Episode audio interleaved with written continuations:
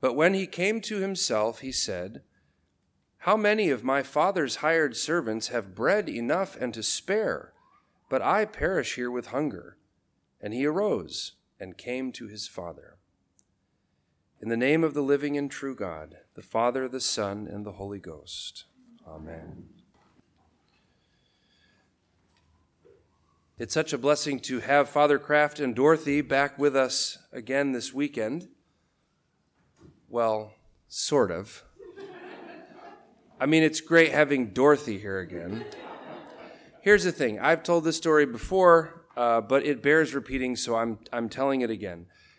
Excuse me. Years ago, Father Kraft was giving the sermon here at St. Michael's.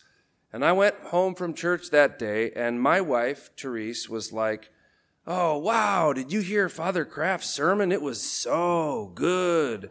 I mean, he is so wise and intelligent and insightful. And I was like, okay, okay, settle down. It wasn't that good. And I figured all this high praise was probably just a fluke. I mean, I never hear my wife say anything about my sermons. But I was wrong because the next time that Father Kraft preached, same thing. I come home, wow, did you hear the sermon today? And then the next time and the next time. So finally, one day, Father Kraft and I are having a meeting.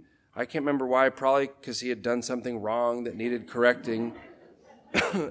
and anyway, after the meeting, I told him, hey, you know, my wife, like, really likes your sermons. I mean, every time you preach, I come home and she's like, oh, wow, that sermon, blah, blah, blah.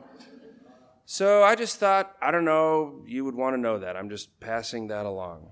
And he says to me, Really? No kidding. No, because every time you preach, I come home and Dorothy's like, Wow, did you hear Father Doran's sermon today? That was so good. But whenever I preach, nothing. Teresa asked me, uh, when she found out that Father Kraft would be visiting, she asked me who would be preaching this weekend. Is Father Kraft going to preach? And I told her, no, no, he's not going to preach. I'm going to preach. So on Friday, she flew to Chicago to visit her family. anyway, it's such a blessing to have Dorothy back with us again this weekend. And too bad for my wife because I was going to try to begin my sermon with a quote from a Russian novelist to seem smart like Father Kraft, because that's what he does. So, the Russian author, Alexander Solzhenitsyn, in his masterpiece, The Gulag Archipelago, writes of the truth of good and evil in human beings. Uh, this quote leapt off the page when I first read it. He writes If only there were evil people somewhere insidiously committing evil deeds, and it was necessary only to separate them from the rest of us and destroy them. But, he says, the line dividing good and evil cuts through the heart of every human being. And who is willing to destroy a piece of his own heart? This is indeed truth for the ages, and especially in our own day, uh, when the world around us seems to be increasingly polarized and divided and it's so easy for us to think that all the evil is over there, but certainly not over here where I am. No, the line dividing good and evil cuts through the heart of every human being. I mean, for some strange reason, it seems so much more natural for us to see the evil in others and the good in ourselves, to condemn others and excuse ourselves, even if it's for the exact same offense. I'll share a couple of my favorite personal examples of this. One was the time that I was looking for a parking spot and there was a car that had straddled the line, so it was almost impossible to squeeze into the empty spot, but I did so anyway. And as I was parking my car, I cast aspersions on the anonymous perpetrator who had parked their car so poorly next to me. And then when I returned to my car 20 minutes later, that car had left, and I was the one who was now straddling a parking spot, straddling the line. Wah, wah. And then there was the time last year when I traveled to Chicago during Lent. And I slipped into an Ash Wednesday service, and I was anxious to meet the rector after church and introduce myself, make a connection, only to find out that the rector was not at his own church on Ash Wednesday. And I thought to myself, what kind of a priest abandons their own flock on Ash Wednesday? Wah, wah. It seems way easier for us to condemn others and to forgive ourselves. But the truth is that, as Solzhenitsyn points out, the line dividing good and evil cuts through the heart of every human being. We are, all of us, a kind of morally conflicted hybrid. We were made in the image and likeness of God, which is so good, and yet, as St. Paul points out, we have all sinned and turned away from God. So, with this in mind, we turn our attention to the prodigal son, a familiar story, not just the parable itself, but a familiar story because, in truth, the story of the prodigal son is our own story. He too is a hybrid. He is a beloved son of the Father, and yet he chooses to leave the house of the Father. Why does this younger son leave the house of the Father? Indeed, why do any of us leave the house of the Father? What is this almost irresistible urge that we all wrestle with that compels us to take all of the blessings that God gives us and run? To take all of the gifts and the treasures and the inheritance that we have been given as beloved children of God and run off with them into a land far away from the house of the Father. Why do we do this? I don't know why we do this. Perhaps because we think that there might be something better out there apart from the life of God. Or perhaps because we think that we might discover just a bit more fun or a bit more pleasure or a bit more happiness.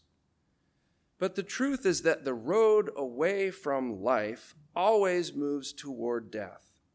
The road away from light always moves toward darkness.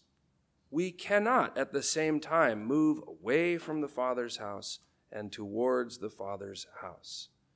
Simple illustration you can't drive both north and south on the five. You have to choose one. Now, notice in the parable that the Father goes nowhere, which is to say that God the Father goes nowhere. We are the ones who depart and leave the house of the Father. God does not abandon us, ever. We are the only ones who do the abandoning. The prodigal runs off to indulge in all the delights of the world. He doesn't just taste them, but he fills up on the forbidden fruits of the garden, those fruits which look so beautiful on the surface, but in the end lead only to death. Father Thomas Hopko, the 20th century Orthodox priest and theologian, points out that this departure from the Father's house to what he calls the pig pen of the world is not just a one time event. He says that mentally, spiritually, in our mind and in our heart, we go off into this faraway country probably a thousand times a day.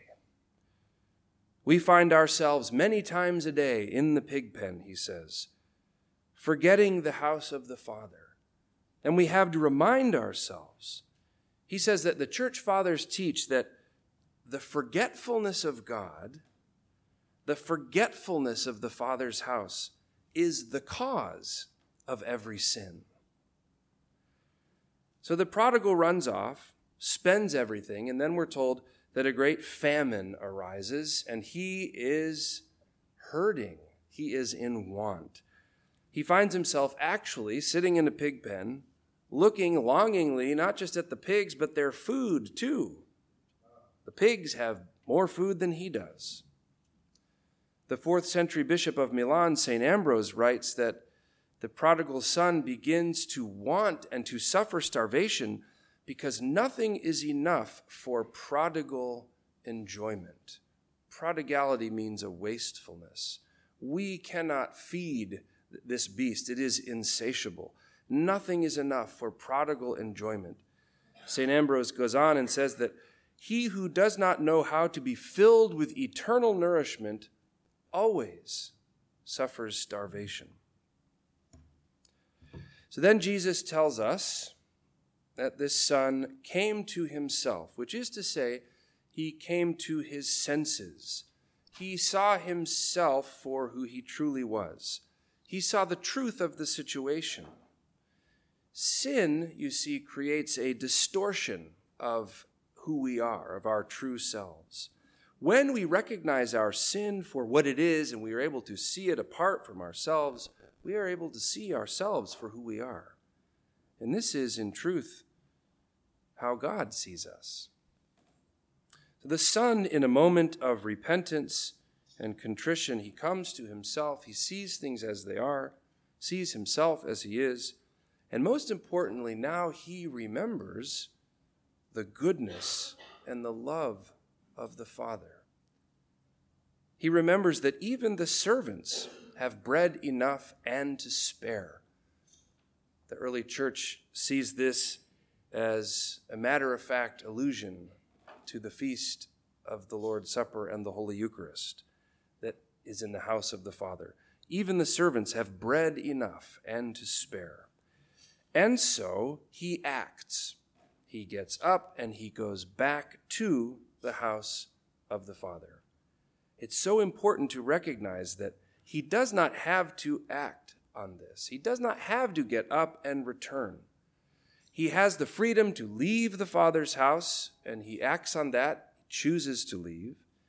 And even though he comes to himself, he still has the freedom to remain in the pig pen. But no, he chooses to get up and to go and to return to the house of the Father. It's so important for us to understand that these are two distinct steps.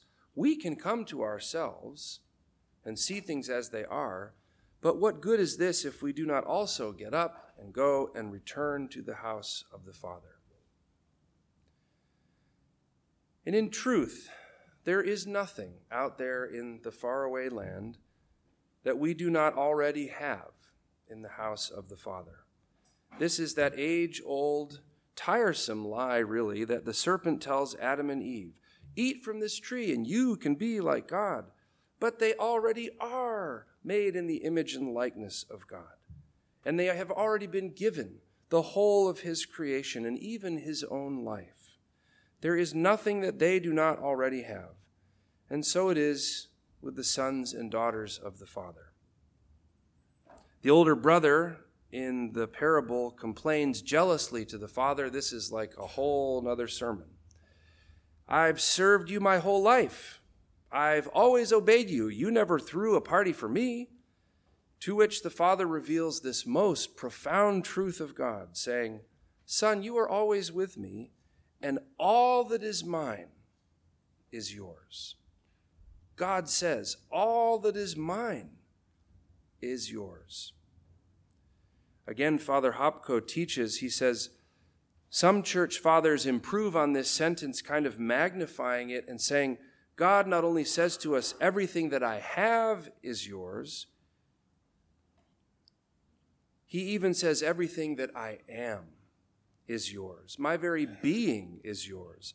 I have created you and saved you, not only to have what I have, but to be what I am by faith, by grace, to be divine.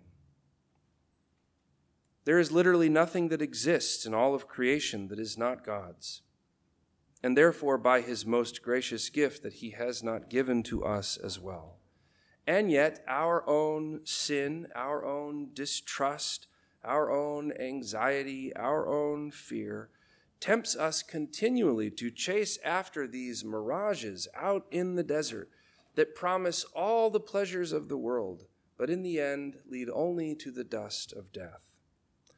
When all along, all of the delights of both heaven and earth are ours, in the Father's house.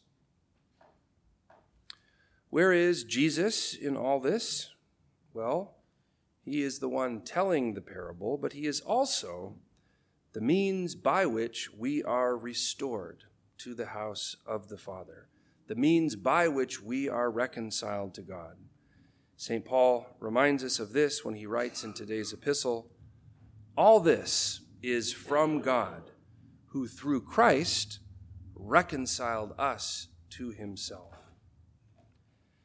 May God give us the grace through his Son, Jesus Christ, to come to ourselves, to come to our senses, and to get up and go and return to the house of the Father. And once there, to always remember his goodness and remain in his presence, and to rejoice with others in his mercy and loving kindness. In the name of the living and true God, the Father, the Son, and the Holy Ghost. Amen.